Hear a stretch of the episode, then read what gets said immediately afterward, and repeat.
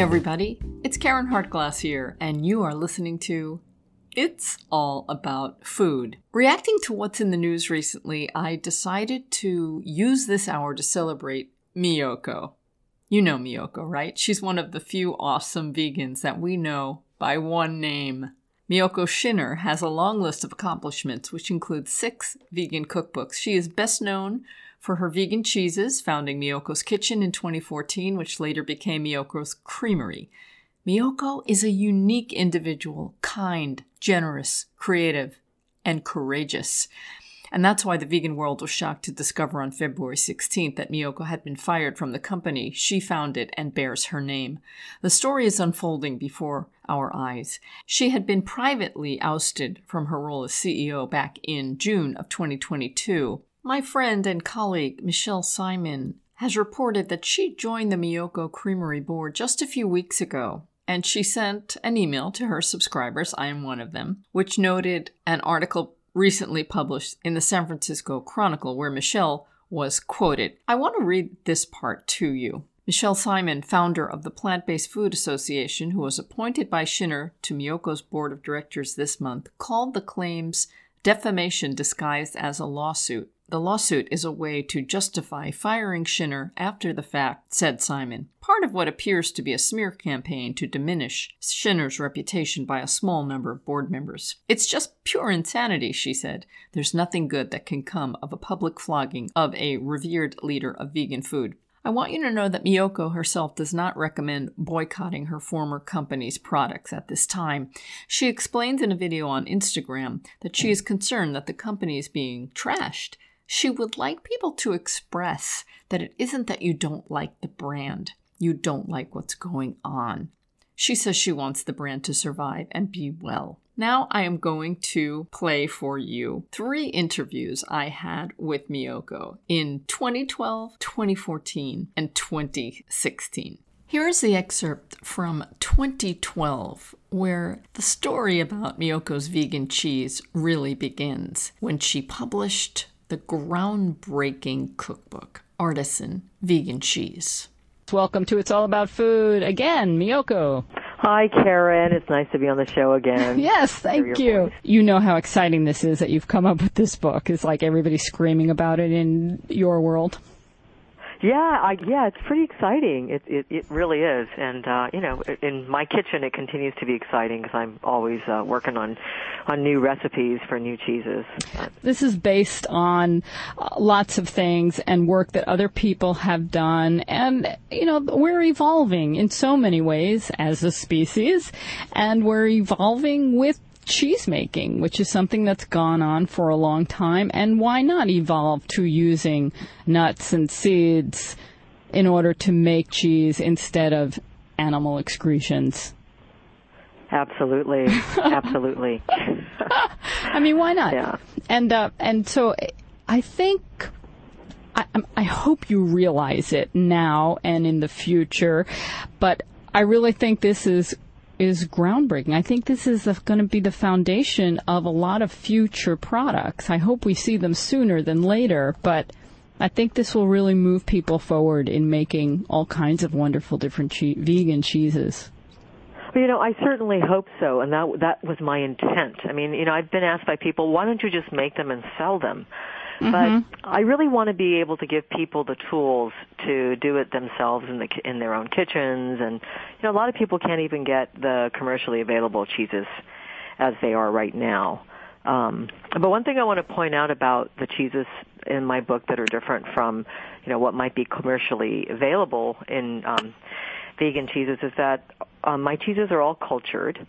And you're absolutely right. I took a tip from a lot of different people and lots of different, um, you know, uh, processes that are already out there. The raw foodists uh, completely inspired me with their you know, culturing um, nut-based cheeses, but then I just took it a few steps further. Mm-hmm. And instead of just making a basic cashew cheese, like, well, why couldn't I turn this into cheddar or Gruyere or you know, or if I did this, if I tweaked it this way, I added this, or I cooked it, or I cultured it longer, or or to get a dry hard cheese, you know, what if I air dried it just like a regular cheese because that's what you do with you know the harder cheeses um, like parmesans. They're, they're all air dried for months and months and months.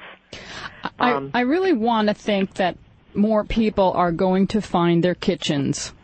I know we've we've gotten so far away from most people making their own food on a regular basis in their kitchen, and there is a certain amount of movement back there with food shows and and people wanting to save on the cost of eating out, lots of different reasons, and just wanting to get healthier. So I'm always saying, find your kitchens, folks. But um, other than making salads and soups, um, vegan cheese is another level away and it doesn't look like it's really complicated but it is a little time consuming it does require some organization and a place to store things while you're waiting for them to to grow yeah. well, you know, okay, so in terms of time consuming, um, you know, they're absolutely not instant cheeses, although there is a chapter for uh, practically instant ones that you can make. If you just can't wait, you know, things that you can make in a day or in a few minutes. There are they are available. There's a chapter for that in my book. But there really isn't a lot of hands-on time for any of the cheeses. Um, it's really just a matter of waiting, and mm-hmm. that waiting can be anywhere from 24 hours to several weeks. And the, the but the beauty of the cheeses is that they gain their sharpness from the culturing process, just like regular cheeses do. You know, a lot of the commercial cheeses or a lot of the recipes that were available for vegan cheeses before involve um, getting that that tang or the or the sharpness by adding something like lemon juice or vinegar, and then it really doesn't taste sharp. It just tastes mm-hmm. a little mm-hmm. bit tangy. Um, and so, you know, what I really wanted to do was to let nature take its own course and um, so that's what you have to do. You know, sometimes um, depending on the cheese, you know, you might have to wait a couple of days, or you might have to wait a, f- a few weeks, depending on the texture and the flavor and the degree of sharpness you want. And then again, um, a lot of these cheeses actually taste better after they've been in your refrigerator for several months. it's mm. strange, but they continue to age in your refrigerator. Um, so it's kind of fun it's exciting and it yeah it's it's it is definitely more work um than you know just going out and getting a package of something. But i think you're right there is a movement towards getting back into the kitchen. I know that i make so much more myself now than i did you know i have three kids and they're all older now but when they were little i mean i started buying i remember the day i was shocked i shocked myself when i went into the store and i bought a jar of marinara I couldn't believe it because I'd never done that in my life. I'd always made everything from scratch, mm-hmm. you know, mm-hmm. bread, vegan mayonnaise, oh, everything. but you get and tired. I, I just got tired and worn down, yeah. you know, just like making food all the time to feed all these mouths, and and so now they're older and and I've got more time, and I'm I'm sort of back in there in the kitchen now. You know, my husband grows vegetables, and and so from the harvesting to making our own, you know, my own jams, breads, vegan mayonnaise, um, you know, even vegan butter now, cheese mm. everything. It just everything just there's less packaging. You know, my daughter gets upset about. It's like why you know why do we have so much garbage? Look mm-hmm. at all mm-hmm. these all this packaging. And every time you go to the store, if you're not buying just you know produce from the farmers market, there's all that packaging to deal with. So you know, I like um, to I like to point yeah. out most people do these things obviously for convenience, and they're overwhelmed and they have a lot of work to do. Right. But these things that I are these fast foods and these convenient foods, if you really look at what it took to get them to your home, there's nothing fast or convenient about them. There's a big no, price. No, just what it just didn't happen in your home. That's all. That's right. I mean, there were factories yeah. and people right. and processing and energy right. and lots of stuff goes into it. Yes. Yes, absolutely. And, you, know, I, I find a calm in my kitchen when I'm mm. doing all this mm. stuff. I it's like me, it's sort of like meditation for me. Mm-hmm. Um, now, I certainly didn't feel that way when my kids were little, so you know, I, I sympathize with with the you know the millions of, of women out there, and men out there that are trying to raise a family and, yes, and put small a decent children. meal on the on the table. Mm. So small children, yeah. teenagers, they all take a lot of a lot yes. of a lot of I don't know, a lot of everything. Yeah. Rejuvelac. I uh, use Rejuvelac as the probiotic in the recipes, um, and it's not. I actually also use non-dairy yogurt as a, as as the uh, as a thing that gets the culturing going as well too. So there's some recipes that don't use Rejuvelac at all. Mm-hmm. Um, if you go through the book, mm-hmm. um, but the reason I use that is because a lot of the the raw food cheeses, the nut cheeses, will say to use um, a powder probiotic. And what I found is that one, um, a lot of the powder probiotics are actually not vegan because they're grown in a dairy base. Right. Um, and two, they're really expensive. Expensive. You can, you can spend $25 for a tiny little bottle. And I want my book to be accessible to as many people as possible all over the world. And you know, in lots, many parts of the of the world, you can't get a bottle of probiotics. You know, you so can buy thought, you can buy a probiotic and it can all be dead. That's yes, another that's problem. True. That's true. And I've also used probiotic bottles. You know, I've used them before, and sometimes they just don't work. Mm-hmm. So I found that you know, if you have if I have a recipe for Rejuvelac in there, and uh, you know, you can buy whole grains anywhere in the world. You can get some kind of whole grain, and you can sprout that and turn that into Rejuvelac.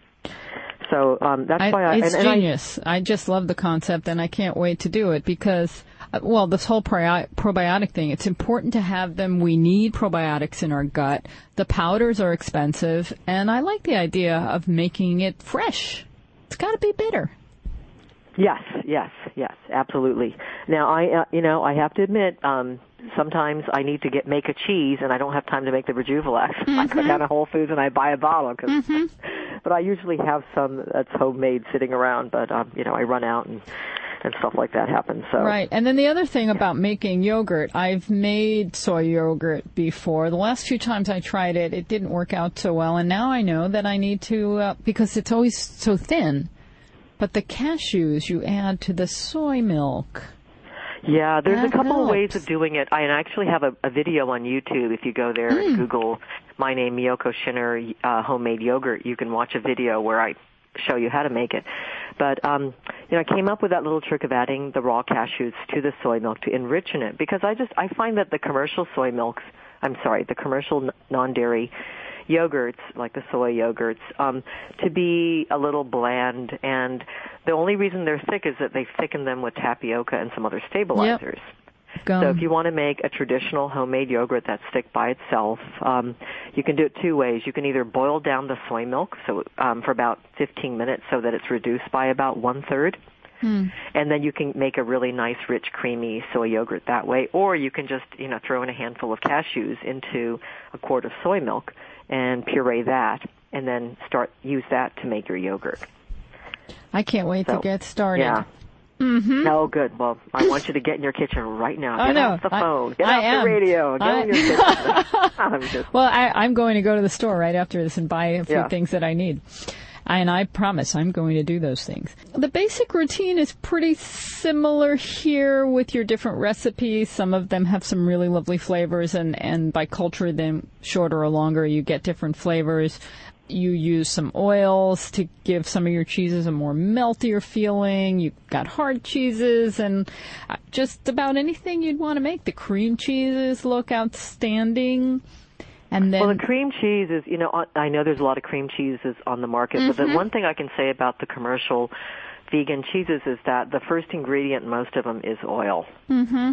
And then there is sometimes soy protein or soy milk or, and then it's just, you know, basically it's oil with maybe a little bit of some sort of protein and then stabilizers. And to me that doesn't seem like a whole food. Nope. So I, I really like to have foods that you know I, I want to be eating mostly whole foods, and I'm not you know I'm not as um, pure as your last guest, um, but um, you know I I do engage in the in uh, what Chef AJ calls the evil trinity: salt, sugar, and oil on occasion. Um, so you know I'm I, I definitely choose what I eat sometimes with my taste buds, and but you know but for but for the most part you know ninety five percent of the time I, I do like to have uh, a whole foods plant based diet, um, not you know eating processed vegan foods. So Well, I, I I like. try um, to stay away from the yeah. I think uh, we really need to go go backwards as we're going forwards in time. Yes. And backwards in terms of using whole foods, getting all the chemicals out of our foods. You know, I have this crazy chemical engineering background and yet I hate all of the chemical engineered foods that, that Right, just shouldn't right. be. Um, and I personally in most of my foods, I avoid oil and salt, but then I like to have some toppings and things that and that's where some of the fat and the soy uh, and the salt are because it's just like a garnish it's not the whole food is laden with oil and salt and, uh, right. And that's where and this I, cheese yeah. is wonderful Mm-hmm. Yeah, and I'm with you. I and I don't cook with a lot of oil and salt either, generally speaking. But you know what I found with my cheeses is I tried to make them as oil free as possible, but there were I could not get them to melt unless there was some oil in them. But the first ingredient isn't oil; it's something else, like mm-hmm. the soy yogurt, and then. um then there is a little, you know, there's enough oil in there to get them to melt, but nutritionally they still stack up much better than their dairy counterparts um, or they're you know or the stuff you get at the store. So, um, but most of the other cheeses, you know, 90% of the cheeses in the book do not use oil at all because um, I've tried to avoid it, and they're based on relatively healthful ingredients. Okay, so you don't have any immediate plans on making any of these cheeses yourself? I well, mean, for sale, for manufacturing? Oh, you know. Who knows? I've been in business before, as you know, but um, I, you know, I am entertaining certain cer- certain things. Um, considering uh, going into the restaurant business again, mm. um, and uh, well, that's here's the thing that is something for you. I am entertaining. I mean, I'm sure yeah. you thought about all of this, but when you first came on the scene, and I will never forget it. I told you this the last time we spoke, but I remember the restaurant now and then. It was near Japantown, and then there was right. It was around Japantown, San Francisco, yeah, somewhere around yeah, there. Absolutely, yeah, it was. And uh, and then I was so excited when I was flying on United to have the Now and Zen cookie. The thing is, you uh, were one of like our uh, four persons. I don't want to say forefathers, um, but the timing. Uh, people weren't like ready yet, and now people no, are really. Re- no. So it must have been very painful for you in that time. We didn't have the internet. You didn't have all this access to marketing, and now the time is really ripe, ripe for vegan cheese by Miyoko. Yes, yeah, yeah, yeah. Definitely, you know, when I started, I was always constantly explaining to people why I didn't use dairy or eggs and, and why I didn't use sugar. Because you know, when I had Now and Zen, we didn't use any kind of sugar either, and I still don't. I, t- I typically use, you know, natural mm-hmm. sweeteners, I guess that can be qualified as sugar by a lot of people, but you know, maple syrup and that sort of thing. So, um, yeah, the time is right now, and I am ready. I'm ready to take off. So, I'm, you know, I'm hoping that that this cheese thing goes somewhere. Um, you know, I love to teach. That's one of the things that is most important. What, that, that was the one thing about manufacturing that I really didn't like was it was just sort of unilateral. I'm just putting food. I'm just, you know, distributing food, but there was no yeah, but people really people really want this. People really want vegan cheese. Now, the, I just was curious yeah. when you're growing things, bacteria. Uh, have you ever had any batches go bad, or is there are there some safety concerns that we need to keep in mind? Yes, there, yes, and that is something that's very very important. That I should state is that the, this is not an exact science, and different temperatures, um, you know, the how clean the equipment are you're using, the the uh, you know the ambient temperature of the room, um, the humidity, all of that comes into play in how your cheeses perform.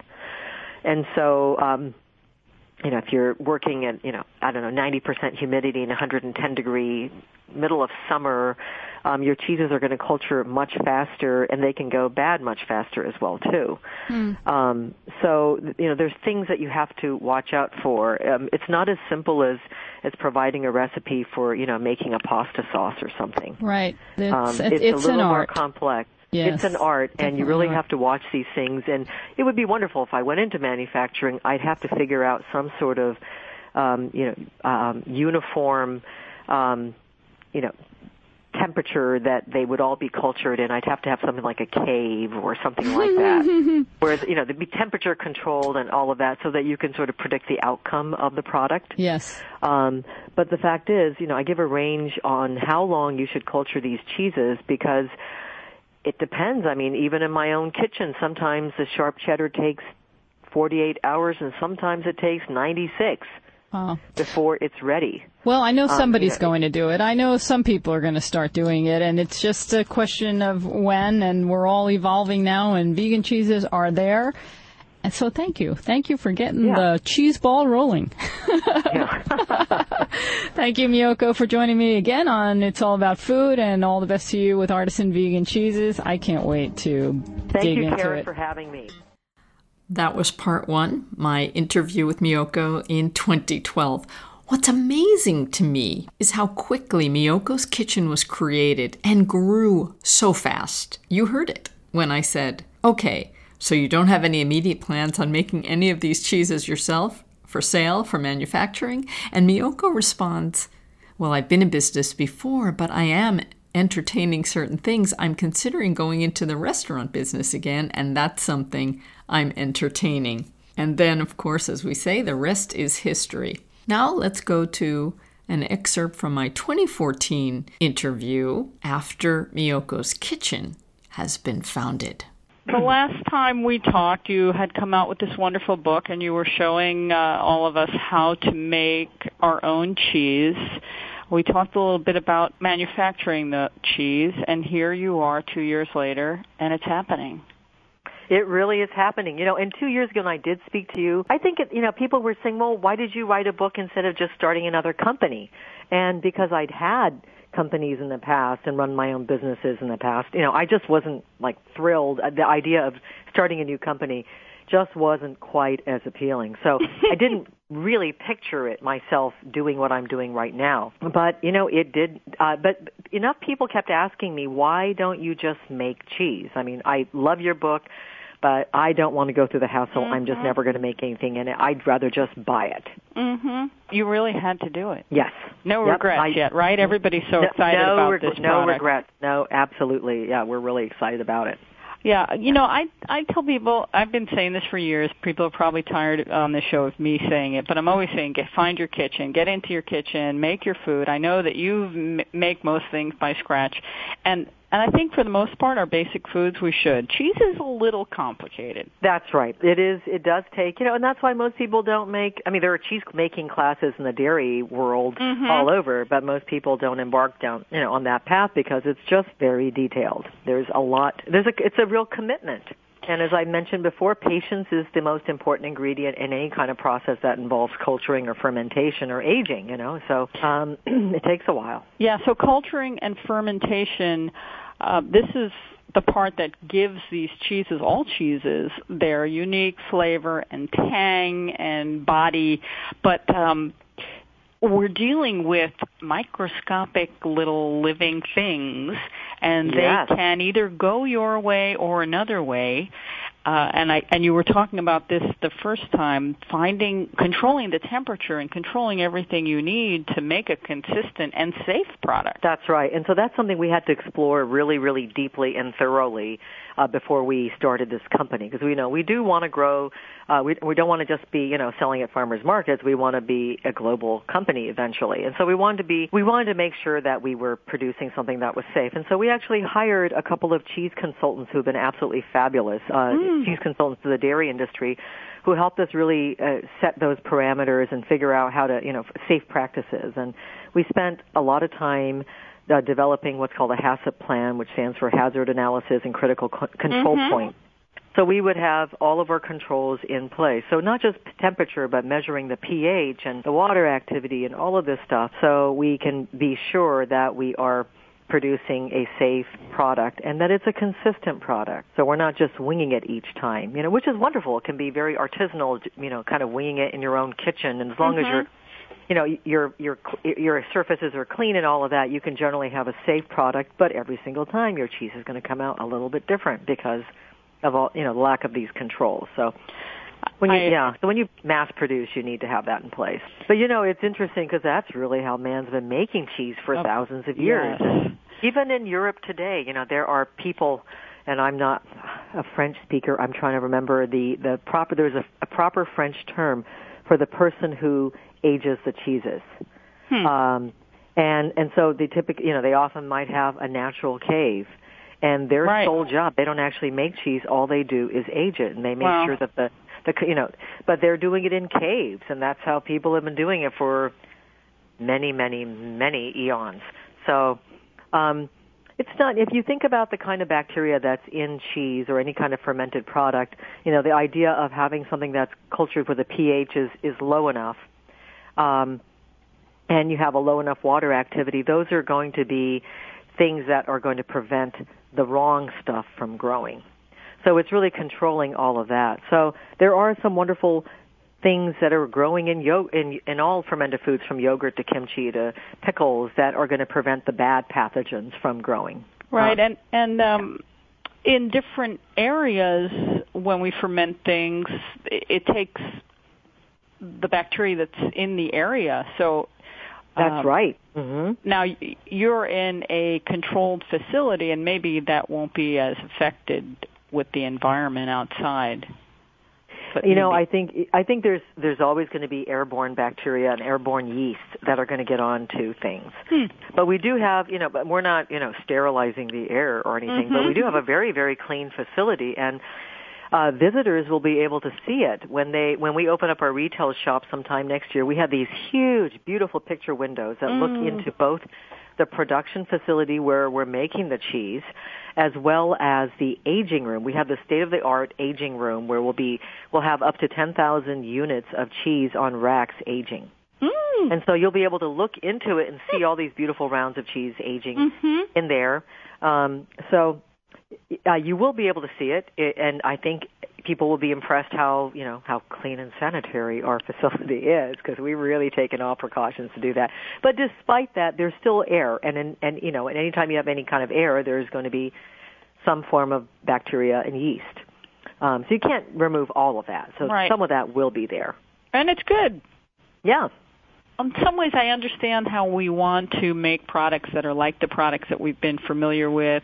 Um, on the other hand, I think that all of these lovely vegan foods that have come along over the years are unique and individual and should stand on their own. Yes. Mm-hmm. Yeah. Um, yeah. You know, some people might whine and say, you know, why do you want to have cheese that tastes just like cheese? Why don't you eat cheese? right. You know, and they say that about meat analogs too. And you know, it, uh, all of that is just nonsense. Uh, we well, love because our. we don't we don't necessarily become vegan because we don't, you know, it's not because we hate we hated meat or cheese. It's because we were trying to we know who they animals are. or yeah, we yeah. I mean, we wanted we did it for another reason, but it didn't mean that we didn't like those flavors. Mm-hmm. And I don't see any any problem with enjoying the reliving those flavors. I mean, it's not just you know, is it really cheese or is it that sensation of something that's fatty and rich and creamy mm-hmm. that you can have with your wine on a Friday night when you're trying mm-hmm. to unwind or something? You know, I think there is an occasion for all of these things. I I myself don't eat my cheese on a daily basis because um, I'm more of a kind of a beans and rice and veggie kind of gal, but I certainly want to have sort of an elegant spread of cheeses, uh, you know, for special occasions and and be able to enjoy that without harming my body or the environment or animals. For that rich, luxurious, lovely flavor. That's really what it is. It's that, it's just enjoying a bit of luxury. You know, mm-hmm. that's really what it's for, and that's sort of the meaning of it. And you know, I'm you know, I definitely have an interest in coming out with a line of more everyday cheeses. You know, your Swiss and your cheddar and, and the kind of stuff that you put on a pizza, the mozzarella or whatever. Mm-hmm. Um, you know, grilled cheese sandwich. But I really wanted to set the bar high when we mm. rolled out our product and mm-hmm. come out with just a unique line of just stellar artisanal products that would show people, not just vegans, but everybody, um, everybody, mm-hmm. These are done. cheeses. Mm-hmm. You can do this, and you can do this with plants. Yeah, there's there's only real ingredients in your cheeses. Thank you for noticing. There's only real ingredients. yes. There's no gums That's or right. anything. Yeah, yeah. There's no. I mean, you know, if you look at a lot of the the the, the plant-based or vegan cheeses on the market, the first ingredient in a lot of them are is oil. Mm-hmm. And then the second ingredient is some sort of starch. And so you're you're paying whatever, you know, people say, "Oh, our cheeses are expensive because they're 10 to 12 dollars for one round." But, you know, when you're when you go out and buy one of these vegan cheeses, you're paying 4.99 for for oil and starch and gums. Mm-hmm. So you're not paying for real food. You're paying for And not only are these foods real, but they're mostly organic. They well, not only most. Yes, that's that's correct. We are certified organic. Our all of our products except for the ash. The ash is made from um, organic cashews as well, but it that that product is not certified organic Mm. uh, because the ash can't be. So, but everything else is. The one that I tried was the cheddar. Let's see, I'm looking for the actual name. Is it the aged English sharp farmhouse? It was the aged English sharp farmhouse. Yes. Yeah. Well, you know, we can't really use words like cheddar, or we can't even Oh, really right. say cheese. Just so you know. um, we're not supposed to because there are they are called standards of identity, um, and they are they can only be used for products made out of uh, dairy milk. So Wow. either you know goat's milk or cow's milk, but not from cashew milk. wow. So we have had to come up with our own name to describe these beautiful products, and that is cultured nut product. Hmm. So- So next time you smile for the camera, say cultured nut product. Well, I will. Cultured nut product. But you know what? Yeah. We need to work on getting the cheese to be a little more, a little more, what do I want to say, open-minded. You know, just like we're fighting for rights for individuals, for freedoms, I think cheese Yeah. needs to be a broader term. free. Yes, absolutely. And you know, just like soy milk at one time, they had the same battle and and they eventually won. So Mhm. it's very very possible that eventually uh we will be able to call our product cheese. But right now, um you know, everybody knows we're talking about a cheese alternative product. Um we just, you know, try to avoid using that word uh, in the media when we're you know we're fine for other people to let other people call it cheese. We just can't do it ourselves. So the, funny. um, but the ones that I've seen in the store, the ones made with all the artificial ingredients that don't taste very good, they all say cheese on them, soy cheese, or they say cheese alternative. Is that what they say? Yeah, you know, it's a California law um, uh, Oh. rule, ruling actually for manufacturers in California, and there are lots of companies that just aren't on the radar. They California just doesn't have the bandwidth to go out and, and shut down every manufacturer that uses the word cheese in on their packaging. Hmm. But we just wanted to play it safe. We just didn't Right. want to take that risk, so we didn't. Okay, Uh, well, let's yeah. talk about that aged English sharp farmhouse nut milk Yeah. loveliness.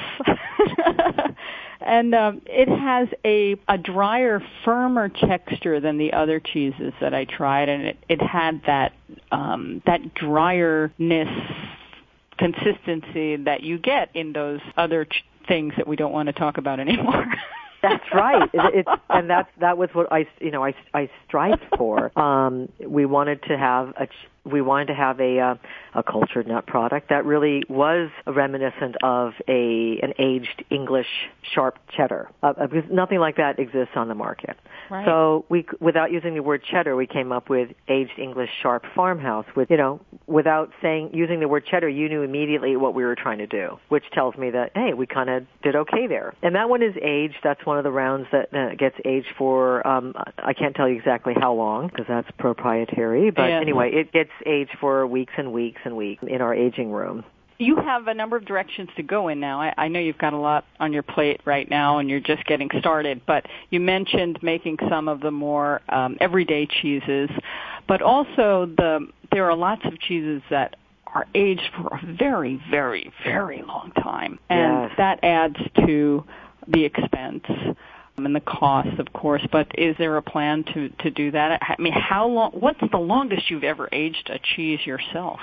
Over a year, And what was it like? it was very, very hard, like a Parmesan. Mm-hmm. and you know it gets stronger in flavor and i have a you know a, you can grate it on a microplane. It, Wow. it's so fine. It's sort of granular and you know hard. And so there's a lot we can do but you know having to age cheese for a year takes up a lot of space.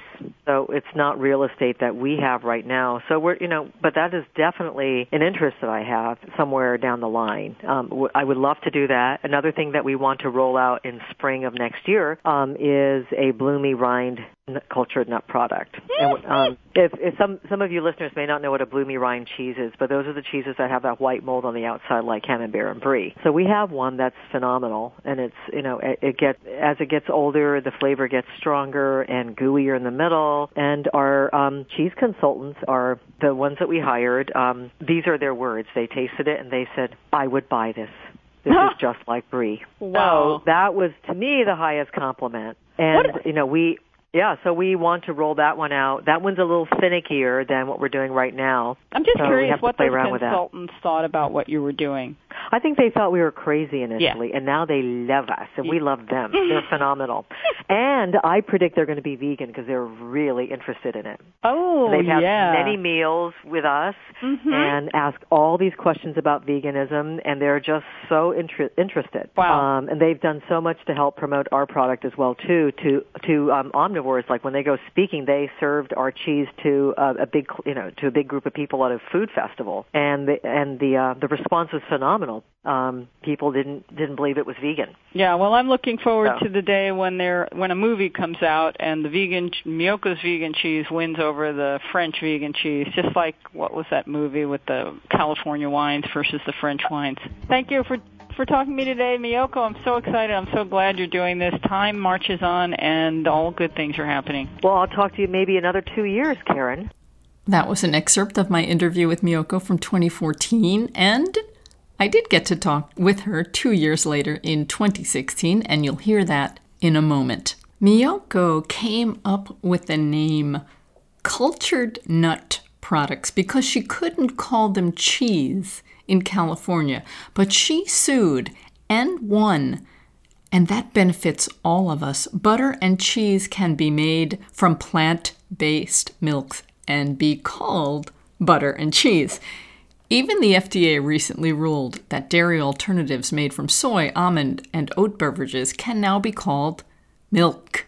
Now let's listen to my last interview in 2016 celebrating Miyoko's vegan mozzarella and cultured vegan butter. You know, I'm really grateful that you're spending this half hour with me because you are the most amazing person out there these days doing a gazillion things, and we want to get to all of that. I think right now the the thing that most people are excited about is your cheese. I noticed uh, Veg News on the front of their website is talking about your new vegan mozzarella. Let's talk about that. Oh yeah, yeah. The mozzarella is fantastic. Um, you know, I'm really excited about it because it's our first truly meltable cheese. But what makes it different from all the other meltable cheeses on the market? Well, there's several reasons. One is that it's something that you can truly enjoy uh, either cold, sliced in a caprese salad or in a sandwich, or melted on a pizza or in a sandwich. And the melting ability of this cheese is absolutely phenomenal.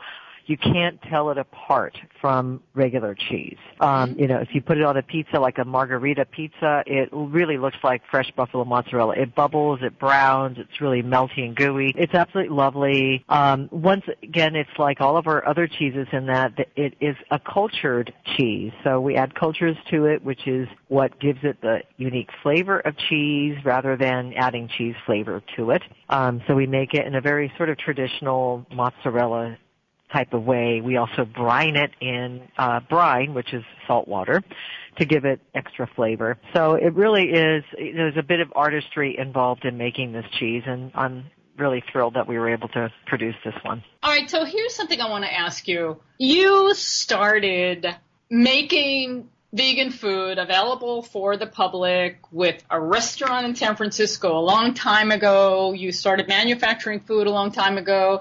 Then you took some time off, you raised your family, you came back. What's different now? Well, the whole marketplace is different. The whole world is different. I think people are wake, waking up to the necessity of changing the way they eat because they're beginning to realize the huge impact it makes not only on their own health but on the planet on, on animals. I think when I first became a vegetarian or or vegan um, back in the 70s and then vegan in the 80s, you know, most people who went vegan did it for health reasons. There really wasn't that much information out there about the environment nor about uh, the you know the unethical treatment of dairy cows. You know, people who didn't want to hurt animals basically just didn't eat them. They were vegetarian. But unless you were really, really worried about lactose or something, you know, a lot of people just didn't go vegan. It just they didn't understand why. Today, Yeah. people understand why. There's so much information out there thanks to the internet and so many wonderful books and publications. All the information that's out there today, it's almost, you know, it's impossible when you look at the facts straight in the eye and realize the suffering that happens to, you know, the whole veal industry exists because of the dairy industry, for example. When you realize the cruelty that um, that that dairy um, cows have to undergo in order to be able to provide milk for us, you know, it's really hard to continue using dairy products. I mean, it's hard not to go vegan when you really, really get it. So I think that's really the main difference is that the world is just so much more ready to make that transition. The world, mankind as a humankind has evolved, is changing slowly and surely towards a more compassionate um, life. You know, I really do believe that we as a species are evolving um, for the better. This is sort of the last, um, you know, hurdle that we have to get over. Is is I mean, we are treating hu- other humans better. I know there's still a lot of suffering in the world and a lot of wrongdoing, but just overall, compared to, you know, the Crusades or something, we've made progress. just briefly about those cows, those precious cows. Um, there are still people that think if they're buying um, organic milk, organic dairy, that they think that the cows are treated better. And maybe to some degree they have a little more space. Maybe they're getting some better food, but they're still being raped. Period. They're still being raped. Their babies are still taken away from them upon birth so that we can in turn drink their milk. So Yeah. they're having their children abducted immediately and they are very emotional creatures and sometimes they they chase after their cow their their calves. Um you know there's lots of stories and videos you can watch about that. Not only that um they're still slaughtered. It's not like they spend the rest of their life you know grazing in the grass once their milk production goes down. Once their milk production goes down they're no longer needed They're and so they go off. They're, Yeah, they become hamburger. It's it's almost worse than if you're just a uh, a beef cow. At least you know the the cows that you see grazing the grass outside are typically beef cows. And if you see a cow with you know with a calf, then they're usually beef. And you know they look like they're happy, and they probably are for a couple of years until the slaughter truck comes along to carry them off to the slaughterhouse. But but dairy cows tend to live most of their lives indoors because they have to be. In fact, it's not just dairy cows. You know, it's the same thing with with um, with goats. There's a, a I live sort of in the in the center of artisanal cheese production. Um, there's lots and lots of very uh, very high end artisanal creameries where I live. And I was just at a trade show um, last week where I was my table, the Miyoko's kitchen table, was right next to um, a high end goat cheese table.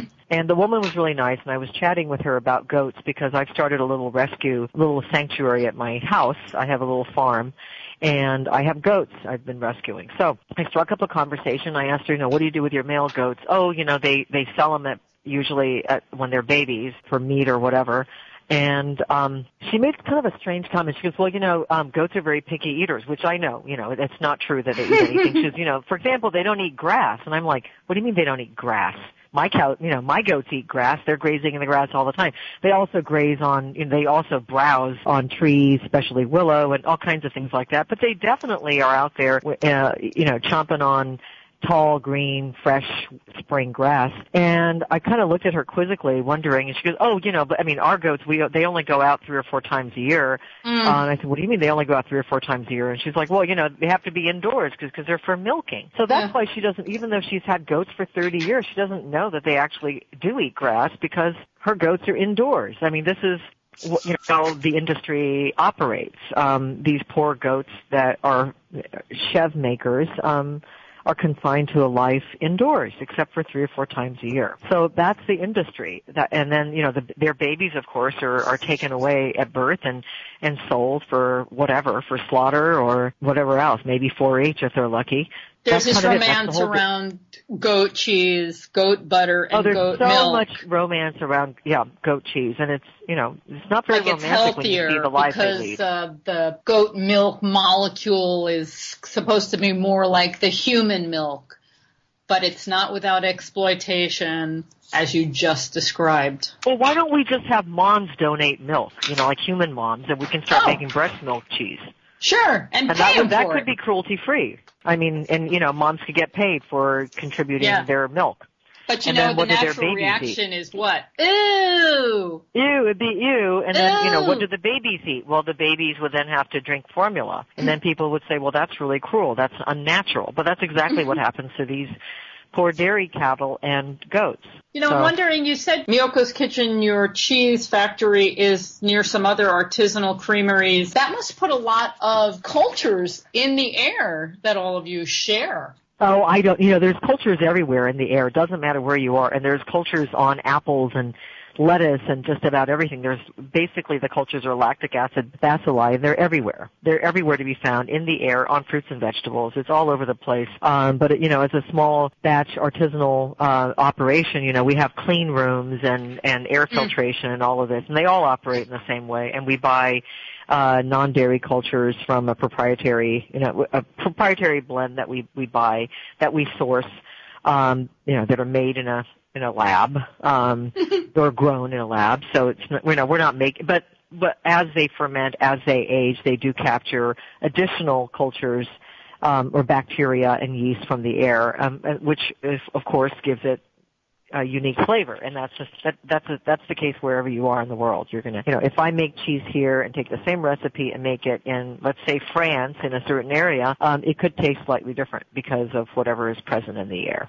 Now, speaking of France, the last time we spoke, I think your cheese company was just starting, and you told me that you were working with these French cheesemakers, and they were actually becoming curious about what you were doing. So, is there an update on that story? The people that I was working with were sort of consultants um, who helped us design our aging room. You know, we're not working. They they kind of played their part. We're not working with them right now, but they were very very intrigued by what what we were doing. In fact, they were teaching a, a cheese class and giving some lectures on cheese at a cheese festival um, locally, a big one, and they thought it'd be really interesting to sample our cheese. So, you know, we sent it to them, and I don't know if I told you this story or not, um, but somehow there was a mix-up. it got they our cheese got served at the wrong event, not the one where they were going to be, uh, you know, deliberately talking about it, but it got served at the regular cheese event, not the alternative cheese event. But it got served at the regular cheese event and just served alongside all the other cheeses, um, and presented to people as dairy cheese and no one knew the difference. Of course. And people loved it. So mm-hmm. there you go. And these are, you know, these weren't vegans, so you know they weren't Did vegan. that really happen by mistake? Or maybe It- the well- universe wanted that to happen, but yeah, it's a that's great right. story. That's right. That's exactly right. Yeah. the cheese is really good and I don't know, but I think history is going to look back on you, Miyoko, for really doing some groundbreaking work in terms of plant-based cheeses. Well, that is very, very generous of you to say that. It's Thank true. you. I mean, I know a lot Yeah. of people have worked on cheese, but uh, I think you've done more than anybody, in my personal opinion. Well, thank you very much. Yes. so I'll let you record history. Okay. Oh, history. If we're here in the future, I hope so. But that will just require everybody moving from dairy cheese to plant-based cheese, amongst a It's few other happen. things. It's going to happen because the alternative isn't viable and it's not sustainable. So, That's right. you know, Now- we're running out of land. We're running out of resources. Um, we're running out of um, all sorts of things that that will make this industry uh, just sort of self-destruct eventually. Um, I don't think we're oh. too far off from that. No, I want to talk about. I want to talk more about deliciousness. Can we talk about butter? Yes. Butter. Oh, butter. Oh, yes. Let's Slather talk about your me in butter. vegan butter. You know, it's um, it's delicious. it's a cultured. We we just came out with a cultured European style butter. Um, and you're in New York, so Whole Foods carries both our mozzarella and uh, our butter. Um, we we start out with cashew milk. We make our own cashew milk, and we add cultures to it, and we ferment the cashew milk, so it develops this sort of tangy flavor. And then we combine it with coconut oil, um, organic coconut oil, of course, and um, some other ingredients to produce. Um, and then we churn it, so it's a whole new churn on butter. It's shaped like butter. It it looks like butter um, like a European style butter, and you can do whatever you want that you normally would with dairy butter with this butter, whether it's lathering it on your pancakes or you know on toast as thick as cheese, or you can melt it, you can whip it to make buttercream. It browns like butter, which is what uh, well, you know, margarine doesn't brown, but this does brown. Um, it's absolutely lovely, and we have won a couple awards for it. We were at the Natural Products Expo, which is the largest natural products trade show in the world. We were there a couple of weeks ago, and we won the coveted Nexty Award, and this is an award for innovation. Uh, innovative new products, and we were uh, we won out of 500 nominations. Oh, so, everybody! I mean, the, the butter did, so that was a huge honor.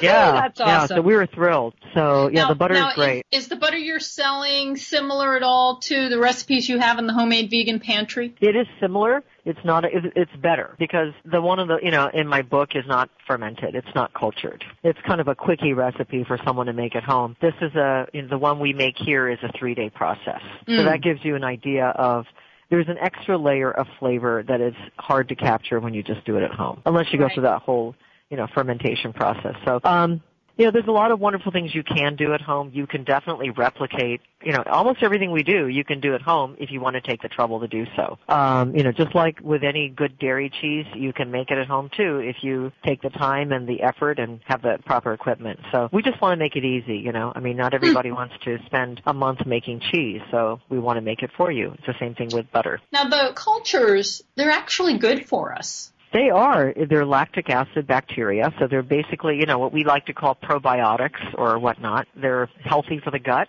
You know, fermentation is one of the keys to health, and it, man has been fermenting food for thousands and thousands of years. Um, so definitely any food that contains a fermented um, component is going to be good for you. Now, you mentioned the goats this sanctuary. Tell us a little bit more about that. How many goats do you have and where do they come from? Well, we moved to a, a ranch um, last summer um, with this crazy idea we'd start rescuing animals. The first animals we rescued were two goats um, from Animal Place, which is a wonderful sanctuary um, in Grass Valley.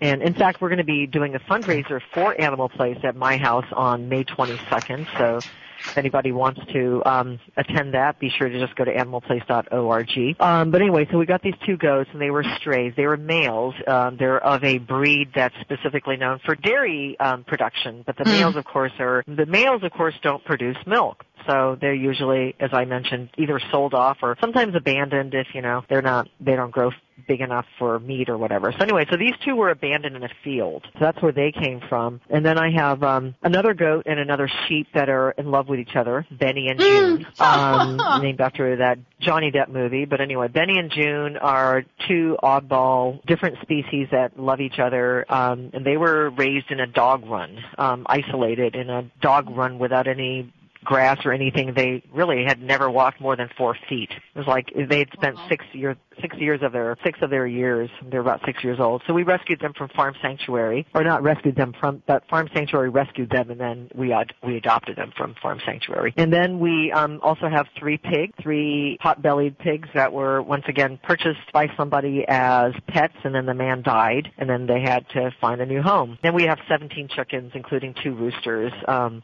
one transgender rooster, one rooster that we thought, everybody thought, including um, Farm Sanctuary, thought was a hen. And after nine months, uh, all of a sudden started displaying rooster-like qualities and then turned into a full-blown rooster about five or six months after they normally, you know, become roosters or reveal those rooster-like characteristics. So that was sort of unusual. Um, we're going to be adopting more animals. We have plenty of room. We have lots of acres. So, and it's wonderful. I've had wonderful volunteers that have stepped up and helped me, you know, when I travel or um, whatnot. So, um, animals are getting attention and lots of acres to roam. And, um, and where is this? It, we we are in uh, West Marin, which is um, kind of north of San Francisco, and it's absolutely absolutely lovely. I, I don't know. I find so much peace being with the animals, um, like I've never found. I could spend hours and hours and hours and if, when I'm with the animals you're just sort of in the moment with them connecting and you're not thinking about anything else and all your worldly troubles just go away because nothing really matters except I don't know um giving them another willow branch to chomp on. It's, yeah, I was just talking earlier about the Easter holiday and one of the things that's important for many people during Easter after they've gone through their services and talked about the precious, peaceful lamb is to go and eat lamb. And isn't uh, that strange?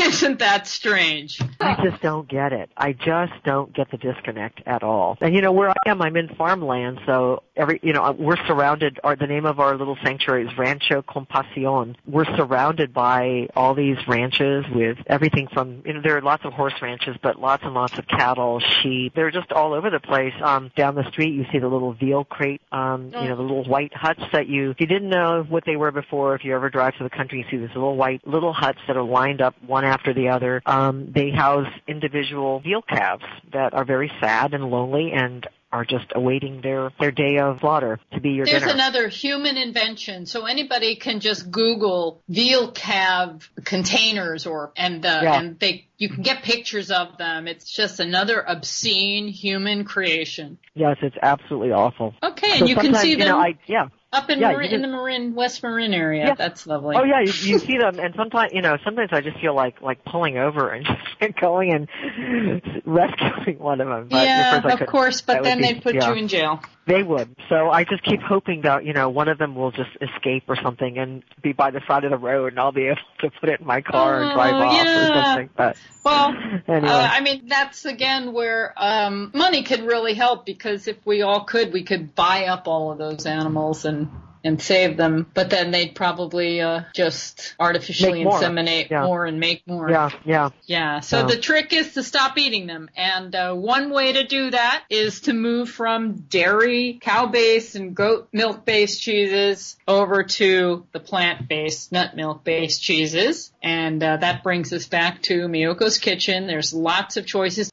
Have the flavors developed at all, or they're pretty much the same for the cheeses? And are do you have some that are that you're aging a little longer, or not really? Well, we, we you know that's a, that's the issue right now. We are actually looking for a larger facility to move Sure. into because we have limited aging capacity, and we can only age so many thousands of units per month in our aging room, um, and it, that limits our production. Um, we you know I would love to age. Okay, we do have uh, cheeses that we have aged just as an experiment for several months and they are absolutely phenomenal. And we'd love to be able to introduce a line of cheeses like Parmesan and things that are aged for, you know, eight to 12 months. Um, we don't have the capacity right now, but so right now we have to, you know, t- kind of, I would say the cheeses that we release are on the young side, meaning that, you know, they could be aged longer, but we have such demand that, you know, we're pushing them out a little bit sooner than we would like to.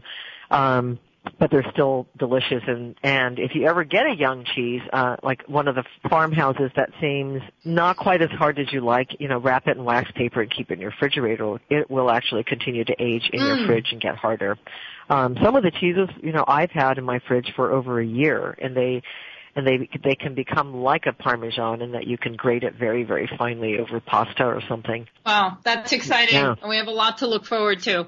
Miyoko founded Miyoko's Creamery in 2014 and raised more than $85 million in funds. The company's products are now sold at more than 20,000 stores across the country, including Whole Foods, Trader Joe's, and Walmart. I hope you've enjoyed these moments in history I have put together based on interviews with Miyoko. I know I did. And I hope the lawsuit is thrown out and Miyoko can go on creating beautiful things. I also hope that Miyoko's Creamery continues to produce quality products and not cheapen them to make more money for venture capitalists who originally supported Miyoko's vision. Here is a quote from Miyoko printed in the San Francisco Chronicle article I mentioned earlier. She says, I had the same ideas everywhere else. The way we save the world is through market based solutions. The only thing we need to do is swap the product out, substituting cheeseburgers with Beyond Meat and Miyoko's cheese, for instance.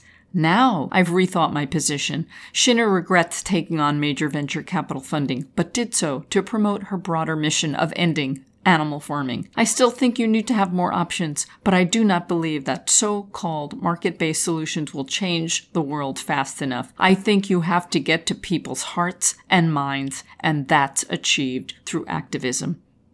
And I agree. That's our mission here at Responsible Eating and Living and what we often talk about on It's All About Food. Please consider supporting the nonprofit Rancho Compasión, farmed animal sanctuary founded by Miyoko in 2015. In addition, there is LEAP, Leaders for Ethics, Animals, and the Planet, the first of its kind humane education program to reach high school students as a compassionate alternative to traditional agricultural programs like 4-H and FFA. This was started by three nonprofit animal sanctuaries in Northern California, Jameson Humane, Blackberry Creek, and Miyoko's Rancho Compasión. Thanks for listening. I am Caryn Hartglass, and this has been another episode of It's All About Food. Have a delicious week. Thank you.